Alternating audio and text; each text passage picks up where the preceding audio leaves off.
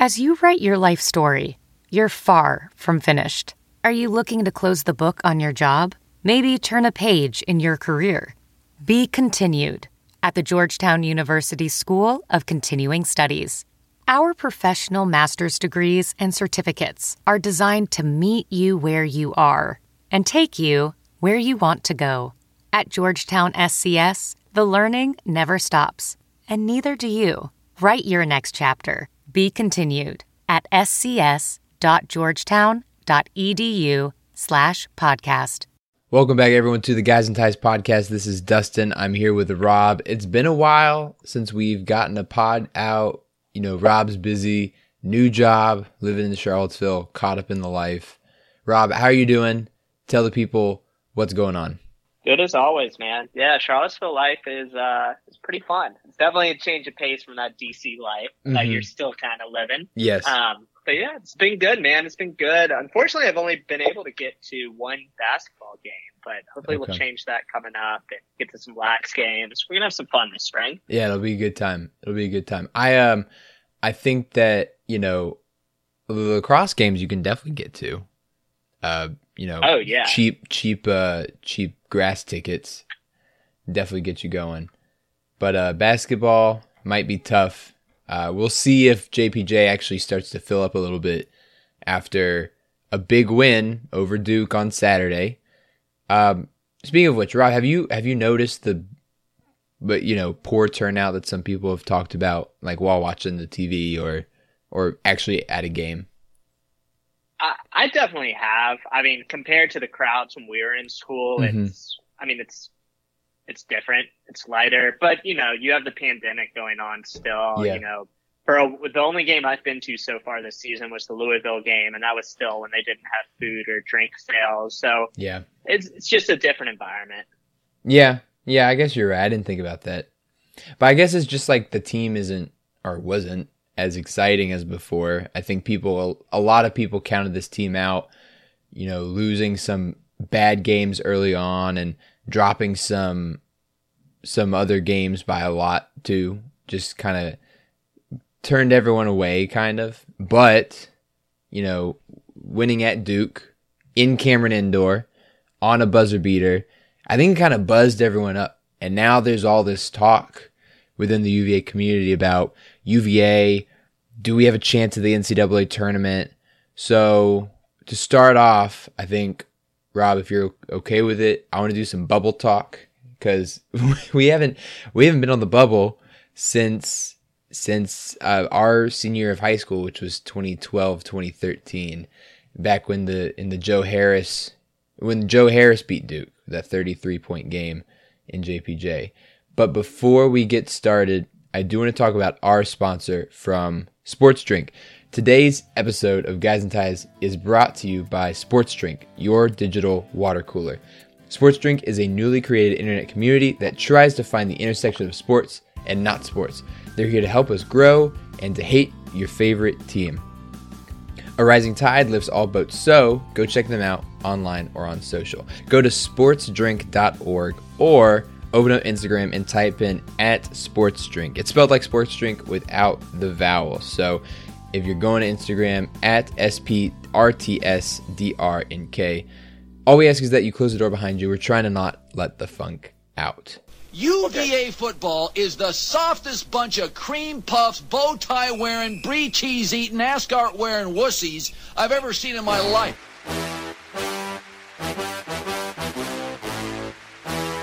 I'm gonna punch people from UVA right in the neck. They wear suits to games. That's absurd.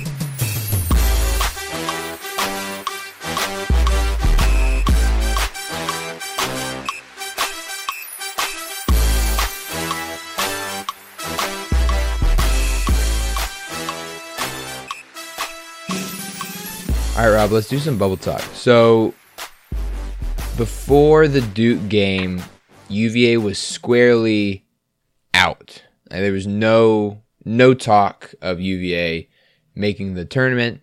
It was kind of like, seemed like a wash. People were calling for some of the younger guys to be played more. It's just like a, you know, shoot the season away kind of deal, get them some experience. But now, you know, we beat Duke. We only play eight guys against Duke. I forget that Poindexter played so much in that game. But it seems like the rotation's tight, and seems like Tony's kind of figured out his rotation and how he wants players to play, and it seems to be working.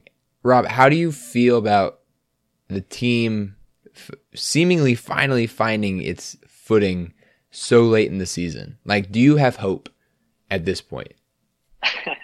Hope is dangerous, man. I think we all know that. I know. Yeah, no, I do have a bit of hope. And, you know, looking at this schedule, Virginia hadn't strung together consecutive wins before this past week since January 1st and January 4th, where they won against Syracuse, they won against Clemson.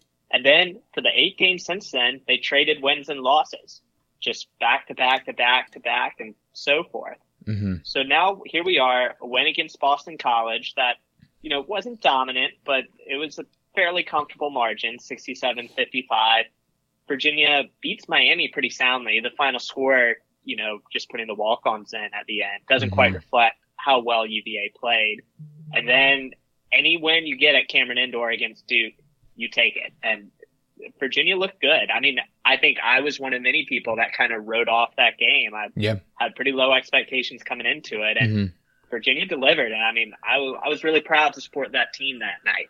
Yeah. So yeah, we've got a little bit of hope now. I would say probably the past 2 wins have been the 2 strongest wins of the season. Mm-hmm. Virginia, you know, you got to be wary of the letdown game this Saturday at Georgia Tech, but that's a game UVA should win. Mm-hmm. And then you're kind of in the final stretch there, but you've got a puncher's chance closing the season. Virginia Tech, Miami, Duke, Florida State, and Louisville. Yeah, and that's a tough stretch. Don't get mm-hmm. me wrong. I mean, that's as tough a stretch as they've had this season, probably. But you know, you feel more confident coming in to this game after this past 3-game stretch. Yeah, I mean, I don't know if you remember, but when we did the season preview, I actually pointed out to this last 5-game stretch as like the most important. And I actually kind of got it wrong. I said that Miami was going to be the bad one, but it's in Miami, so it's tough. And that Florida State and Louisville were going to be better. And of course, that's not true. Florida State just lost to Pitt at home, and Louisville is in chaos. I have no idea what's going on with Louisville. They're just, I feel like they don't exist anymore, really. And of course, Duke's in there. We have Duke at home, and then Tech in Blacksburg, in the Castle. It's just, you know, always awful. And then, so those 5 are really tough. And then Georgia Tech too, but I'm not, like, frankly, not very worried about Georgia Tech. And I say that now, and it'll probably bite me. Knock on wood. Yeah, I know.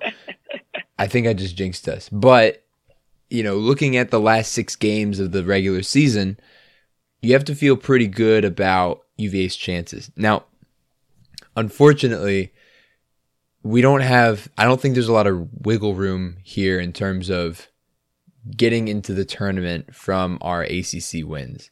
Beating Duke is great, and I think a lot of people are pointing to that being like, you know, UVA deserves to be in. We beat Duke. We beat this great team. But we also have some bad losses in the beginning of the season, and frankly, some bad losses in the middle of the season too. And so this team, I think, still has to win out in order to even feel moderately comfortable being on the bubble. And if they don't win out, they probably have to go 5-1, and that loss better be mm-hmm. a loss against Duke. Yeah. So, but yeah, I think it is important to ground this conversation a little bit because, yeah, we're talking bubble, and I think Twitter and the message boards, everyone got excited about the bubble after the Duke win, and, you know, rightfully so. They strung together 3 wins, like we said earlier, Miami, Duke, those are probably the 2 best performances of the season. But I think to ground this conversation, you know, UVA is still on the outside looking in. Mm-hmm. And it's not like even in the first 4 out or the next 4 out, as Lenardi likes to say. Mm-hmm. Virginia's not there yet. I think there's probably a path to get there. But, you know, Virginia's got to take care of business. And even if they take care of business, you know, who knows? Maybe they lose first round of the ACC tournament and mm-hmm. things go south. But, you know, there's a path to get there, but UVA is not there yet, which I think is important as we kind of have this conversation to at least recognize. Yeah. And, you know, just looking at the rest of the schedule, I think it's doable, especially because we've beaten four of those teams. Well, we've beaten five of those teams. No, I'm sorry. Four. I can't count. Four of those teams already. We've already beaten Tech. We've beaten Miami. We've beaten Duke. And we've already beaten Louisville. However, three of those wins were at home. You know, Tech, Miami, Louisville. Duke was on the road, though. So having Duke in Charlottesville is a huge boost. I think if we beat Duke twice, I would feel pretty good. As long as you take care of business in the other game. Exactly. I think if we, I think that losing at Tech or at Miami might not sink us. I think losing against Georgia Tech or Louisville might destroy us. Or even Florida State. Florida State is 6-7 in the ACC and the 13-10 overall. Louisville too. Louisville's 5-9 in the ACC, 11-13 overall. These teams are not great. I think Florida State and Louisville are both probably needing to win the ACC tournament to get into the NCAA tournament.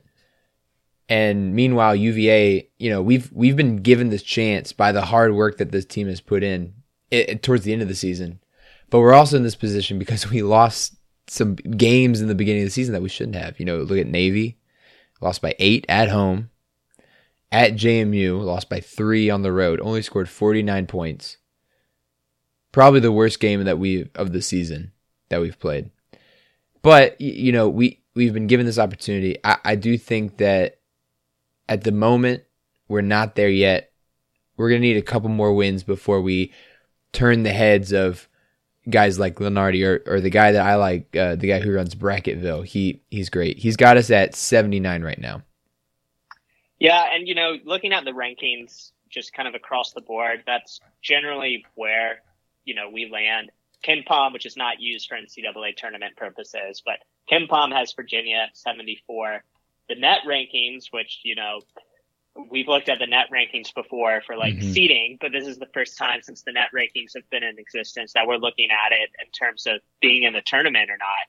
The net ranking has UVA at 80th right now. And, you know, where Virginia has to get, realistically, you probably have to get, you know, top 35 or so. And then you kind of hope that you're able to hang your hat on a couple big wins, like the Duke win earlier this season. Because you remember the field of 64 and now 68. About half of that is auto qualifiers, you know, auto bids from winning the tournaments. Now, that is the other path UVA has to making the NCAA tournament, is to win the ACC tournament. But I think right now the focus is just trying to win each and every game, because it is an uphill climb to get there. Yeah. And, you know, you talk about winning the ACC tournament.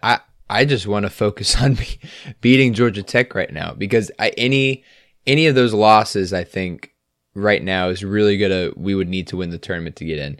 Looking at the net rate, you mentioned the net rankings. I want to take a look at them and where the other teams are that we have left to play, right? Georgia Tech right now is at 154 in the net rankings. Losing to them would be awful. NC State, 131, Louisville is 121, and Florida State's 93. Both of those, any of those losses would be pretty bad. Miami at 72 and Virginia Tech at 43. Those are better and would be good road wins. Duke at number 11 would be a great win no matter what. So, you know, once again, not a lot of room for error in the last 6 games. And to be quite frank, this team has not been super consistent throughout the season. As you mentioned earlier, after our 2 wins against Syracuse and Clemson, we go loss, win, loss, win, loss, win, loss, win for 8 games, right? It didn't seem like we've really found our groove for a while.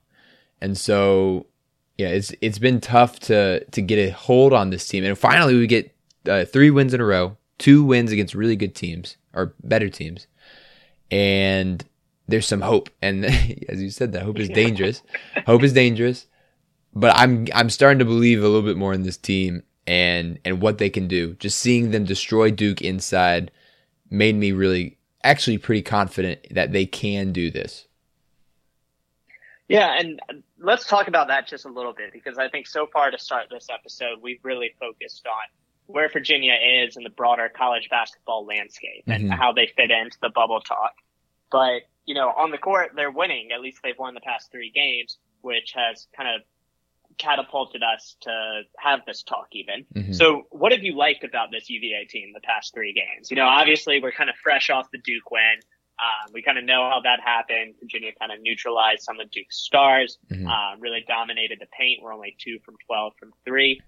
But, you know, are there any other trends you picked up on in the past three games that you like and you think have helped carry this team to where they are now? Yeah, you know, I really enjoy that we're in the paint so much. And one thing that I've really noticed, and I'm sure a lot of people have noticed too, Kadin Shedrick has really stepped up in the second half of the year. Ever since getting benched as a starter for Caffaro instead, I think the tone has changed for this team coming out of the gate. And if you look at what Caffaro can bring, Caffaro has really done a great job of limiting his fouls early on. And I think that's huge because when you've got Caffaro and you can bring Kadin Shedrick off the bench, who is a, like, frankly, more dynamic player and scorer than Caffaro. Though Caffaro is really good at what he does. Kadin's just got, you know, he's a little bit more exciting. He's got more bounce. He is able to block shots at a high rate. He's able to finish. Yeah, he's got better hands than Caffaro. And so having two centers who do things very differently is really great because they can both come in and change up the game. And of course, you've got Gardner, who is, you know, he went 8 of 19 against Duke, 17 points, 8 rebounds, had a huge game, especially considering he was guarding Paolo Banchero for most of the game. And of course, they were doubling him a lot and doing some other stuff with Banchero, but Gardner was a big reason that Banchero had only one shot in the second half of the Duke game. And that was the heave off the side of the glass for the last shot. I really like how the bigs are playing together and how they're passing a lot. Caffaro's become a much better passer.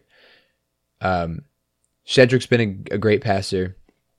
And even Gardner has been a great passer on the inside too. Passing to each other, creating space.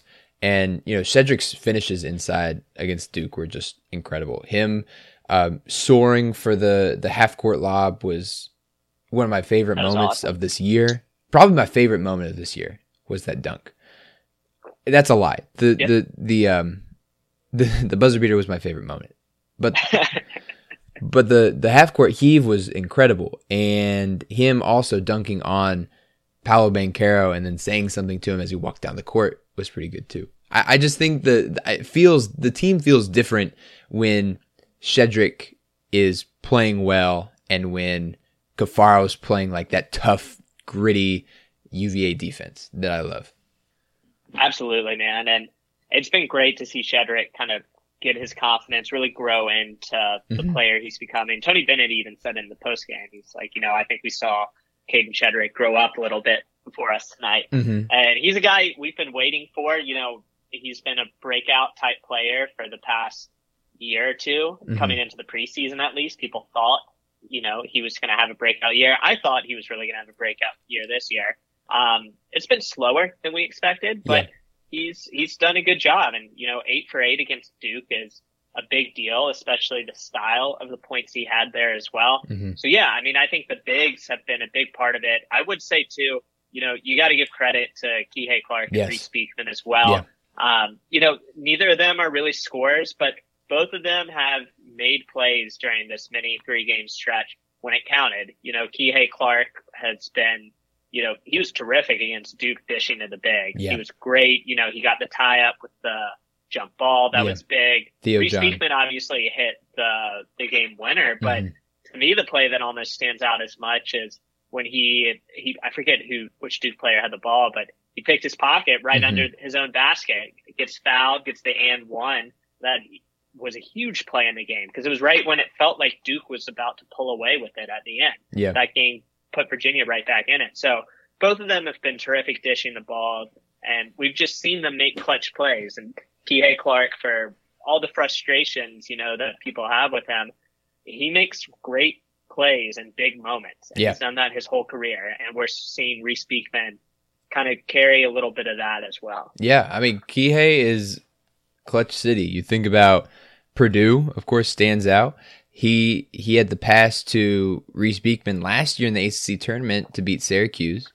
He had the pass to Reece against Duke. He also had the pass to Tomas Waldetensai last year again, or 2 years ago. Was it last year or 2 years ago against Carolina when he hit it from the corner? 2 years ago. Two years ago. It was right before COVID. That's right. He had that kind of wraparound pass to Waldetensai in the corner.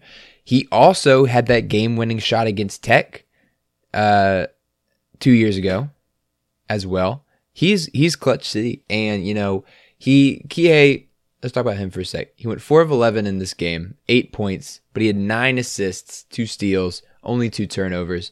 He played really great defense against some guys that were just frankly bigger and more athletic than him. You know, Trevor Keels is just a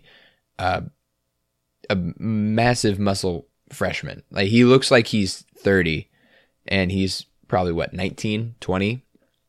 He's just a really big guy. A guy that Tony Bennett really wanted for a long time. You know, AJ Griffin's big, Wendell Moore is big.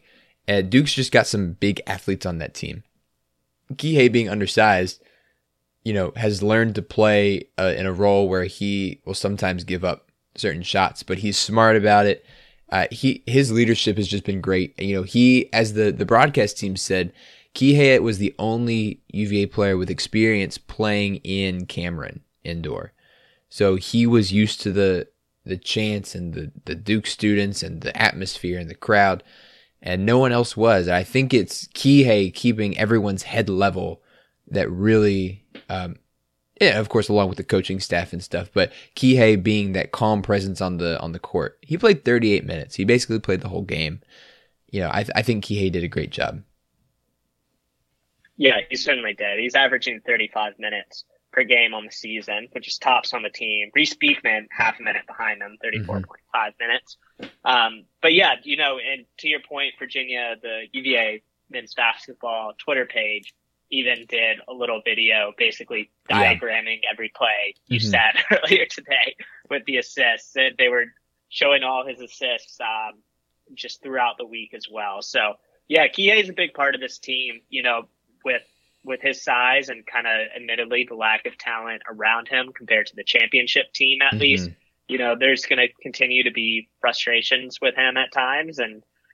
But I think as we've seen, you know, he's really grown into the role. And he does a great job at making plays when it counts. He's an incredibly critical piece of this team and a player they need. You know, if you're going to live through the bigs for a lot of your scoring, you got to have someone who can get him the ball. And that's what Kihei did a great job of against Duke. So anyway, the combination of those two things, you know, the interior inside the paint scoring, you know, you hope that's a trend that can continue. And, you know, it didn't result in a ton of free throws against Duke, and we'll just kind of leave that conversation there. But hopefully in other games, it will lead to more free throws. And, you know, combine that with the fact that you have guards that are really good at distributing the ball, terrific on defense. You know, that's, you know, bringing this conversation full circle. That's the play that you see, and hopefully that will can continue over the final 6 games to allow UVA to make a run. Yeah, and I also think, you know, one thing, and I think this is a clear just decision by the coaching staff, is to not take threes and just really push the players to take what they're given inside. You know, we took 12 threes in this game, only made 2. Of course, we were 1 for 11 before the last shot, which is just not a very good percentage at all from making threes. I actually tweeted, and I got a lot of crap for this on Twitter, but I tweeted 1 of 11 with a sad face right before. And it was like, you know, with a minute left and Duke was shooting free throws. It was kind of like, dang, you know, if we could have made like one of those, if we could have made one extra three, you know, how that would have changed this game. And it's just not there. And I also tweeted that, you know, our 3-point shooting woes will keep us out of the NCAA tournament. And I also got a lot of crap for that because, of course, Reece makes a three, you know, 5 minutes after I tweet that out. When, you know, I'm not going to walk it back. Like, that's true. If we miss the NCAA tournament this year, it's because we can't hit threes. And basically all of our losses, we have awful, awful 3-point shooting. And a lot of times this team has ridden or died based on the shooting the three. And this game was an outlier, which I think stands out because we shot 2 of 12. That's 16.7%. That's awful. If a team's shooting that bad, you probably don't want them taking that last shot like that. You probably want to go for the tie. But all things considered, it was the right call. And we shot in this game about 60% from two, which is a really incredible stat considering all the athletes that Duke has on that team. And I think, I forget the exact amount, but I think we had about 50-something points in the paint. It was like 58. It was like 52, I think. Yeah. It wasn't even that high. It was something like that, but it was an incredible amount of points in the paint. Like not just like within the three-point line, within the paint, it was over 50. And I don't remember the exact number, but it was just a lot. And I think this team, and one way this team can get there is by just making all their shots inside. If we don't have to take threes and we can still make more shots, then that's fine. We can win that way. But if this team latches on to the three again and just can't hit and keeps missing, then we will probably miss the NCAA tournament because this team has not shown any consistency with shooting the three. You know, we're looking at, you know, our best players right now shooting at, you know, around 37%. You know, Cody doesn't really shoot threes that often. He shoots 38%. Kihei shoots about 37.5%. Reece is actually at 35.5%, which is not too bad for him. But once again, he doesn't shoot a lot of threes. And then Armaan, of course, shoots a ton of threes, shooting about 26%. So, you know, if we just can't hit those threes, then we're not going to make the tournament. But if this team pushes it inside more, like they did against Duke, I like our chances. I mean, that's going to have to be the strategy. And, you know, you get exceptions maybe once a month from Armaan Franklin, who will, you know, light up the scoreboard kind of as he did against Miami. Exactly. But, yeah, you know, that's not going to be the identity of this team. And you just have to hope that when it's time and when Virginia really, really needs to make a shot, you know, that they're able to, kind of like they did against Duke. But, yeah, I mean, the three-point shooting woes were rough, and especially earlier in the season, this team paid a price for it. When you're not able to make that three ball, and earlier in the season, you have kind of Jayden Gardner adjusting to his new role on a new team at a higher level of competition, not to mention Caffaro and Kadin Shedrick really, you know, not where they are right now. They had to grow into these roles throughout the season. So, yeah, Virginia did pay a price for lack of three-point shooting, and they're not going to win any shootouts with teams either. But no. I think we know at this point the formula that has worked the past three games and probably is going to have to work over the next six for Virginia to make a run at the tournament. And, you know, it's an uphill climb. That's what we talked about at the beginning of the episode. It's still an uphill climb. Virginia's not, you know, they're not on the bubble yet. They have a path to get there, but they're not there yet. So I think that's how they're going to ultimately have to get there, though, is continuing to rely on the interior scoring. Yeah. So, Rob, what I'm doing right now is I'm looking at all of our losses, and I'm seeing our three-point percentage in each of the losses. This is a game. I'm making a game right now. We haven't played a game in a while, so I'm excited to see if you can get it. All right. In our losses, which game did we shoot the best percentage from the three-point line? Which loss? Which loss? Yeah, which loss did we shoot the best from the three-point line? Man, I'll guess Navy, just because. Actually, you know what? I'll go Iowa, since that game was competitive. Okay. That's close. We actually shot 47% from three in the Iowa game. But that is not the highest game of the season. I'll give you one more guess. Let me say, I don't even remember. Maybe NC State. NC State is the correct answer. We shot 58% from three against NC State. Now, of course, we only you know, we shot 17 threes, made 10. We just couldn't make any twos that game. That's a game where, you know, Jayden went 5 of 12 and Armaan went 4 of 10 from the field. So, and all of Armaan's shots were from three. So, but yeah, and those are the two outliers that really stand out. The other one that stands out is North Carolina, where we made 50% of our threes. So it's not true all the time, but in the other losses, it's been pretty bad. Against Navy, it was 25%. Against Houston, it was 21%. Iowa was 47%. James Madison was an awful 15% from the three-point line. Clemson was 27%. North Carolina was 50%. Wake Forest was 38%. NC State was 58%. And Notre Dame was 21%. So if our team shoots just a little bit better in some of those games, like against JMU, for example, if we make one more shot, it's a different game. We probably aren't in the state, but the three-point shooting has really hurt us this season, especially in those closer games. You know, some of those games like North Carolina, the first Clemson game,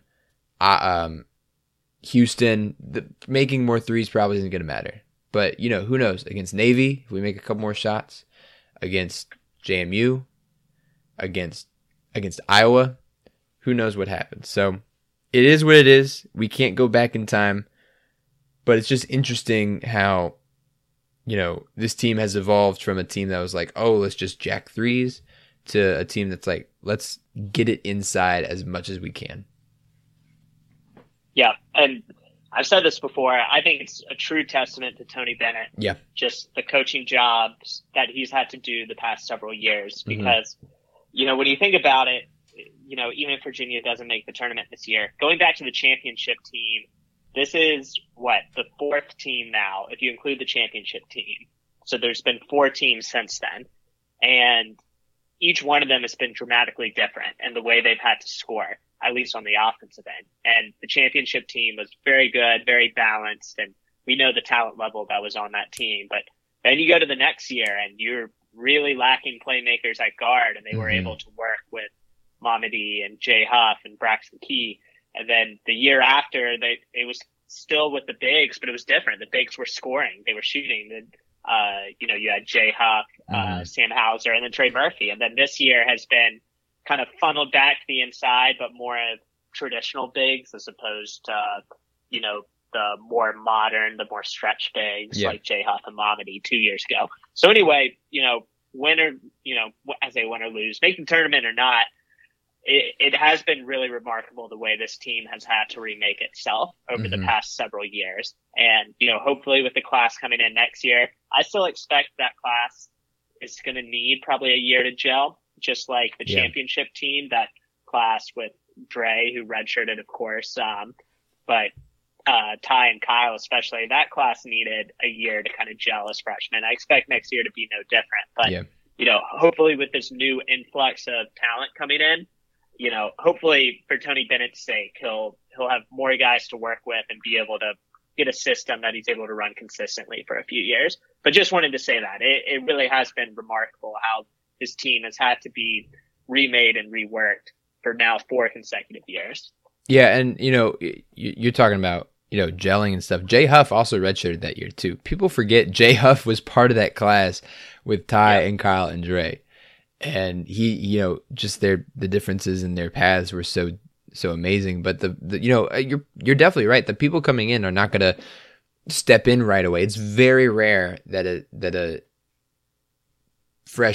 true freshman plays significant minutes for a Tony Bennett team. I mean, you can look back to Malcolm Brogdon played significant minutes as a freshman before he got hurt. He broke his wrist and was out.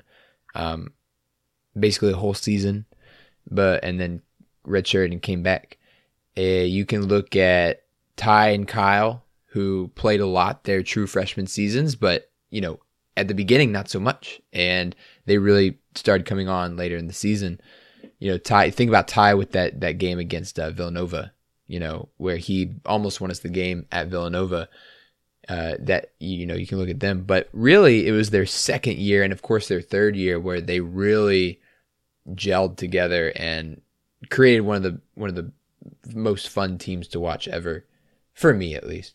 And I just think that this is going to be true for anyone coming in, and I think people just got to get used to it. People are going to complain no matter what Tony does, and I don't get it. You know, you can be frustrated with the shooting percentages, you can be frustrated with not getting foul calls, but you know, Tony's doing his best. I think this year, especially in the Duke game, he was probably in the ref's face more than I've ever seen him. And this year, I think he's done not a better job, but he's tried harder to, you know, not make contact, but like, you know, tell the refs, like, look, like, you're missing calls and stuff like that. So I think he's trying this year, especially with this team.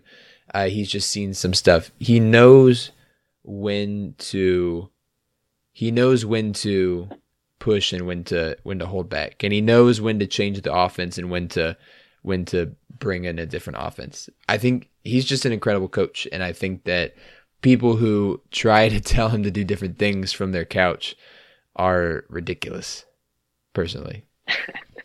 Yeah. So anyway, that's our meandering bubble talk and how we ended up here. You know, it is what it is. The one final thing I'll add though is I actually just finished reading the Intangible book that came out, kind of like the oral history, and you know, it was a fun read. It's, you know, there's no real insights there that aren't really publicly known at this point. Yeah. But I will say the one thing that really was evident throughout is that it kind of gives a glimpse of Tony Bennett, the coach, and you know, we kind of think of Tony Bennett as the nice guy who gives, you know, good interviews and is so thankful and humble and whatnot, but it does give a glimpse into how hard Tony Bennett works and how data-driven and metric-driven and, you know, just everything from the details of how he plans practices and whatnot. So anyway, I did think that was really interesting while just we're on that subject, is getting a little glimpse into that side of Tony Bennett, that side that you assume exists, but you don't really get that good a view of from our perspective. So anyway, that helps them a lot. That's a great point. You know, it's just, you know, we don't see what everyone, like what people behind the scenes see with him. We see the stoic coach on the sideline, looks good in sneakers and in a sweater. And, you know, against Duke, he got in the refs' faces a couple times. And of course, Williford got teed up in the Duke game. It was double techs on both benches, but you know, this staff works really hard, and they've done a great job with this team. I think making them, or helping them to believe that they could actually win this game. A lot of people wrote them off, us included, and I'm excited. I'm looking forward to seeing if they can make that push to the tournament. I think they can. I think they just need to keep playing the way that they have been. Yeah, I mean, it certainly makes the final stretch more intriguing. You know, Georgia Tech is more of a hold your breath game, like just don't mess it. But it certainly raises the stakes for the Virginia Tech game, especially in Castle, and you know, for each of the following games thereafter. Yeah. So yeah, it adds a level of drama and intrigue, which is always fun. You know, anytime you have a chance to compete like that, it makes the season more fun. It does. And, you know, we've got some games coming up again on national TV. You know, we got Georgia Tech. Even Georgia Tech's on national TV. It's on ESPN2 at 4 on Saturday. Virginia Tech, big Monday game, ESPN, 7 o'clock, prime time. It's going to be really fun. Hopefully we can pull it out. Miami is on the ACC network, which is whatever, and that's at 5 on that Saturday. And then playing Duke again at home, 7 p.m. ESPN on that Wednesday. And then Florida State and Louisville have not been determined yet. I think they're just seeing how bad those teams actually are before they assign a time slot and a TV slot. Probably, my guess is both of those will be on ACC Network at some point.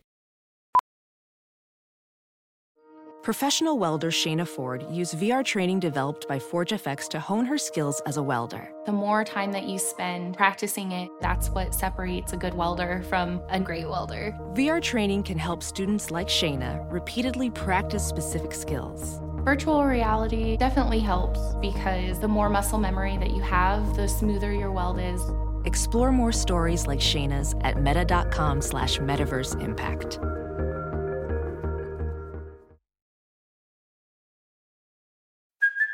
Hey, it's Kaylee Cuoco for Priceline. Ready to go to your happy place for a happy price? Well, why didn't you say so? Just download the Priceline app right now and save up to 60% on hotels. So whether it's Cousin Kevin's Kazoo Concert in Kansas City, go Kevin, or Becky's Bachelorette Bash in Bermuda, you never have to miss a trip ever again. So download the Priceline app today. Your savings are waiting.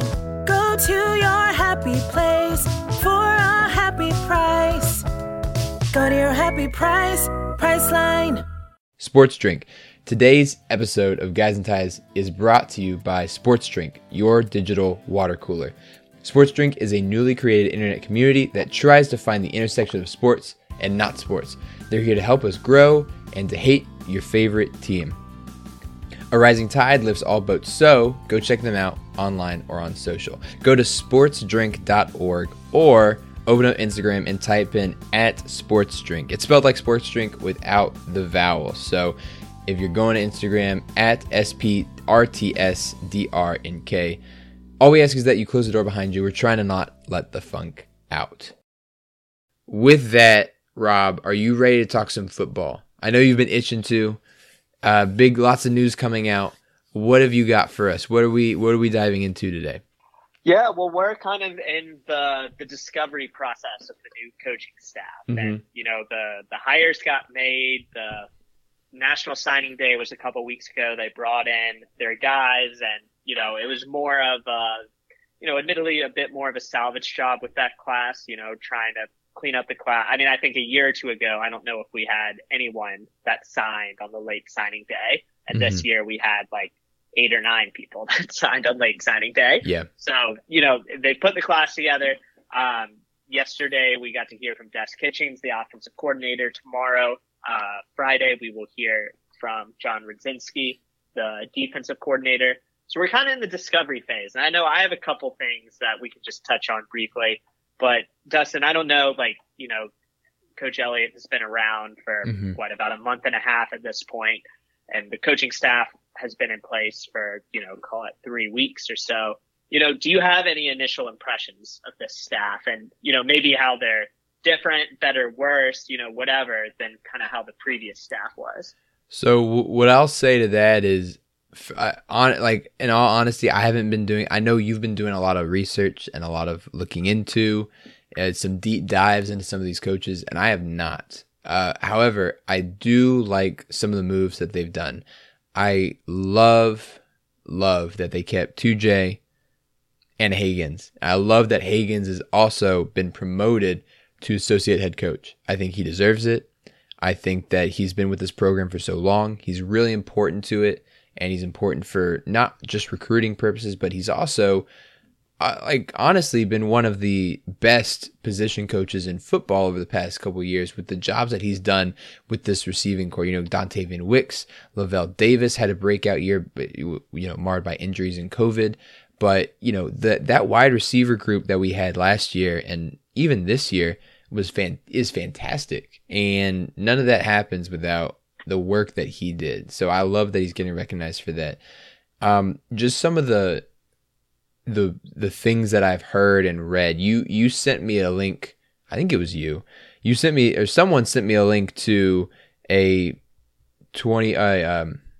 Sabre article that listed some of the things that are going to happen to, or changes that are going to be made within the program. You know, talking about V-Sabres on both sides of the helmet. I like that coming back. The jersey number picking is gone. You know, I don't really care about that. I don't mind, but it seems like Elliott and staff are pretty much all business, and it's not like, you know, it's not, you know, there's not like earn this, earn that. It's like you're here to win, and we're going to start winning now. And so I'm looking forward to seeing some other, not changes, and like I don't really mind the way Bronco did things, but it'll be interesting to see what Elliott does with some of the other aspects of the program. You know, like, do we continue to break the rock anymore? Like, that was kind of cool under Bronco, but I don't know if Elliott wants to do that. You know, I heard that the Wahoo Walk is coming back, or what is it called? Cavalier Crawl. think it's Wahoo Off, maybe. But essentially, when the team comes into the stadium, and giving a chance to the fans to see them. Mm-hmm. And you know, he was saying that they would be suit and tie for that. So I think I'm not sure what I expected, but I'm not sure I expected that as much. And of course, I didn't know much about Tony Elliott before he was hired. But I'm looking forward to seeing what other changes are being made. And of course, you know, new things are kind of exciting when it comes to football, and you know, it's a new era kind of for UVA. So I'm looking forward to seeing what happens. Rob, what about you? I know you've done a lot more deep dives and research. How is this coaching staff looking to you right now, and what are some things that you like or dislike about what they're doing? Sure. And you know, to your point, even before diving in that, I think it's a great observation you made. And honestly, I think the way Tony Elliott is setting up this program is more in the mold of a traditional college football program. Mm-hmm. I think what we saw with Bronco is that there were a lot of things that he did that a lot of other programs didn't do. Yeah. And, you know, I think so much of that was really trying to turn the program around. And he did a lot of similar things, you know, that were unique when he was at BYU. Mm-hmm. The difference there was that he turned around BYU when he was the coach there after 2 or 3 years. And then those traditions kind of maintained themselves throughout the rest of his tenure. Mm-hmm. And similar to UVA, but he really brought those in as a way to reestablish a culture. And, you know, the way Tony Elliott describes it is that Bronco brought in a winning culture, and now it's his job to bring in a championship culture. Mm-hmm. And I kind of like the way he frames that, you know, especially with his experience at Clemson. Yeah. So, anyway, I think you're spot on with that. I think, you know, we've touched on this before. This staff is assembled, again, more like a traditional college football staff. There's people pulled from, you know, different parts of the country. You know, obviously he retained Hagans, 2J, and Centum, but the rest of the staff kind of came from varying places, be it Air Force, Army, Navy, the Atlanta Falcons. Mm-hmm. So, you know, it's kind of piecing that together. And they come in and they're kind of molding a scheme as they go. You know, and with the offense, at least, you know, they had to, under Anai and Bronco, they had to adjust to the personnel they had. But we always knew that the end game was essentially what we saw this past season. The end game was going to be an air raid type of scheme, and one with tempo if they could sustain it. Mm-hmm. And defensively, you know, it was similar. You know, I guess it was a little different because they had an identity, but they eventually molded into the scheme they wanted all along, the 3-3-5. It just didn't go well, and that last year, and Bronco and staff, you know, obviously didn't have the chance to see it through. Mm-hmm. So, you know, there's different philosophies here, and I say all that because on offense, they're going to have to mold an offense together, and we know what the offense that Tony Elliott likes. It's more of a power spread scheme, you know, the Chad Morris, the Gus Malzahn mold. But we're going to see how, you know, Des Kitchings mixes in his experience. And he talked mm-hmm. about that the other day, his experience on the Falcons. And, you know, look for the way they use Cordell Patterson to be similar to the way we use Keaton Thompson. And mm-hmm. same thing, he talked about Matt Canada, who was previously at Pittsburgh, and their use of sweeps. So, expect to see that element to the offense added. So the offense is kind of molding itself together. And the defense, I actually had a chance to watch a little bit of Air Force over the past couple of days, just their film from this past season. And, you know, it's a hybrid scheme. You know, it's a 3-4 scheme. They actually ran a lot of 3-3-5 there. The difference being the 3-3-5 wasn't a stack like we played this past year. It was more having that fourth guy on the line of scrimmage at all times. So, it's interesting. You know, we're seeing the type of players they're recruiting. They're recruiting a lot, and not only recruiting, but in the transfer portal. They're recruiting a lot of, you know, traditional 4-3 type defensive ends, those mm-hmm. 5 technique guys. So the scheme is going to be hybrid. It's really a matter of, you know, is it going to be a 3-man front? If it's a 3-man front, is there going to be another guy on the line of scrimmage that's essentially the 4th man? You know, that'll work itself out. But we really don't have a good feel yet on what this scheme is going to look like, really on either side of the ball. We have guesses, and we know what elements will be incorporated, but we're far from a finished product. Mm-hmm. So for me, I'm excited for spring ball to get underway to see how that starts to flesh itself out. Exactly. I think as we get closer to spring ball, we'll get some more of those tradition things as well. Like, you know, there's been some talk about maybe there's going to be some slight uniform changes. I've heard some things about maybe some orange helmets, you know, things that we haven't had in the past. And so I'm looking forward to seeing what Tony Elliott and co do to really get people excited to come back to Scott Stadium. Because, like, you know, frankly, in the past couple of years, you know, you can blame COVID all you want, and I'm sure that has something to do with it. But, you know, frankly, there had the attendance level has been pretty weak, especially for how exciting this past team was with what they were doing and what Brennan was doing, even up to when he got injured at BYU, and you know, it was a rough couple games. But I think that it'll go well with Elliott. I'm looking forward to seeing what he can do, and, you know, looking forward to seeing how he rebuilds this program, especially because, you know, with signing day and a lot of our offensive line going and bringing in more offensive linemen, it's going to be really interesting this year to see how all these new players and coaches and strategies mesh with each other.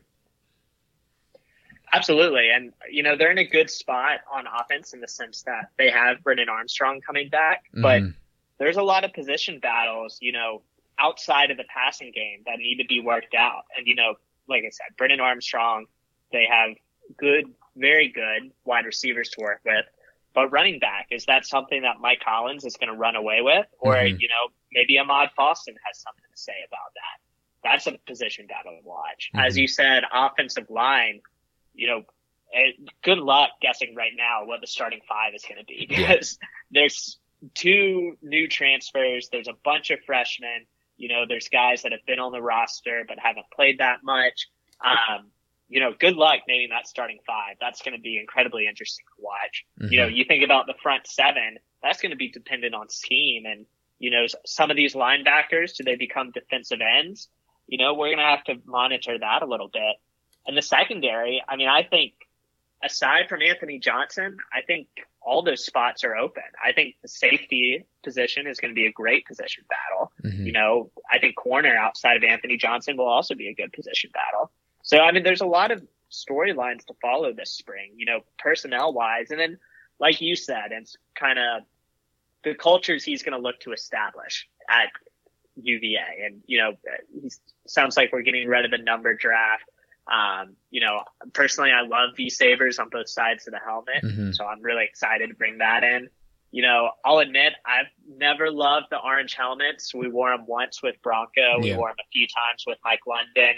Those weren't my favorite, but sounds like, you know, there's going to be some uniform tweaks, whatever they may be. So, you know, that's another thing to watch. So, yeah, I mean, I'm, you know, as I've said before, I think Bronco did great things for this program. But I think Tony Elliott coming in now, there's a lot to be excited about, and it's a different way of doing things, but I think he's maintaining the UVA culture. And I think very similar to how Bronco was, he knows what type of culture is possible at UVA. And I think he understands how he needs to work around that and use that as a strength. And his idea of the model program, you know, that he's been talking about, and the quality of the assistants that he's brought in, you know, at least in terms of character and, you know, the backgrounds that they have, but, you know, it's aligns with what UVA is as an institution. So I think he gets that part. And yeah, now that we're kind of through a lot of the hires, you know, they're starting to set their foundational principles. We're going to be able to start football talk pretty soon, you know, actually on the field talk. So it's exciting to follow, at least. And, you know, I think everyone is cheering for Tony Elliott. Seems like a great person, and certainly excited to see what he can do during his tenure here. Yeah, it'll be great, and I'm looking forward to it as well. And I know people are excited and looking for it. It just seems like he comes from a winning culture, you know, and he does. He comes from Clemson, who has been very successful in his offense, even though, you know, he had some struggles with Ugo Lele this past season. You know, in the past with Trevor Lawrence, it's been outstanding. And so I'm looking forward to see what he does. Maybe we have a run game next year. That's exciting to think about. You know, it's just interesting to see what we're going to do and how we're going to do it. So I'm looking forward to it. Rob, any last thoughts or things that you're looking for? Yeah, I know you've talked a little bit about it, but one thing besides spring game that you're looking forward to seeing what this coaching staff does? Man, put me on the spot like that. I know. Yeah, you know, I'm curious how the roles are on defense. And, you know, aside from kind of what you talked about there, what I'm really intrigued by with this staff is it's kind of unusual how it's set up. You have a defensive tackles coach, you have a defensive ends coach, you have a linebackers coach. Mm-hmm. So that front seven is kind of interesting. You know, I'm not quite sure how they're going to split the, you know, make the distinction between tackles and ends, especially if they do run more traditional 3-4 schemes. I'm curious if Chris Slade will work with edge rushers, mm-hmm. or, you know, if Clint Centum just gets all the linebackers. I'm curious how that plays itself out. And I think there's going to be more storylines to follow, but that's one thing I'm going to kind of keep an eye on when spring practice starts. Spring practice starts here. I believe it's March 15th. March 22nd. So that's something I'm going to start to keep an eye on as we get closer to the on the field. All right. Football itself. Good stuff. Good stuff. Rob, any last word on football or basketball?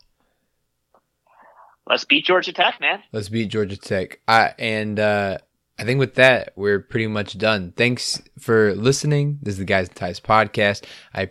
We appreciate everyone who listens and is patient with us when we don't do it regularly, but you know, it's a passion, not a job for now. We'll not pay the bills yet. Yeah, we'll see.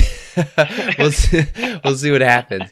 But thanks for listening. Make sure to follow us on Twitter at Guys and Ties Pod. Make sure to follow us on Snapchat and Instagram at Guys and Ties Pod for all that bonus content. Go ahead and follow us on Spotify or iTunes if you like what you hear and you want to keep listening to us. And we'll see you guys next time. Go Hoos. Beat Georgia Tech. Go Hoos.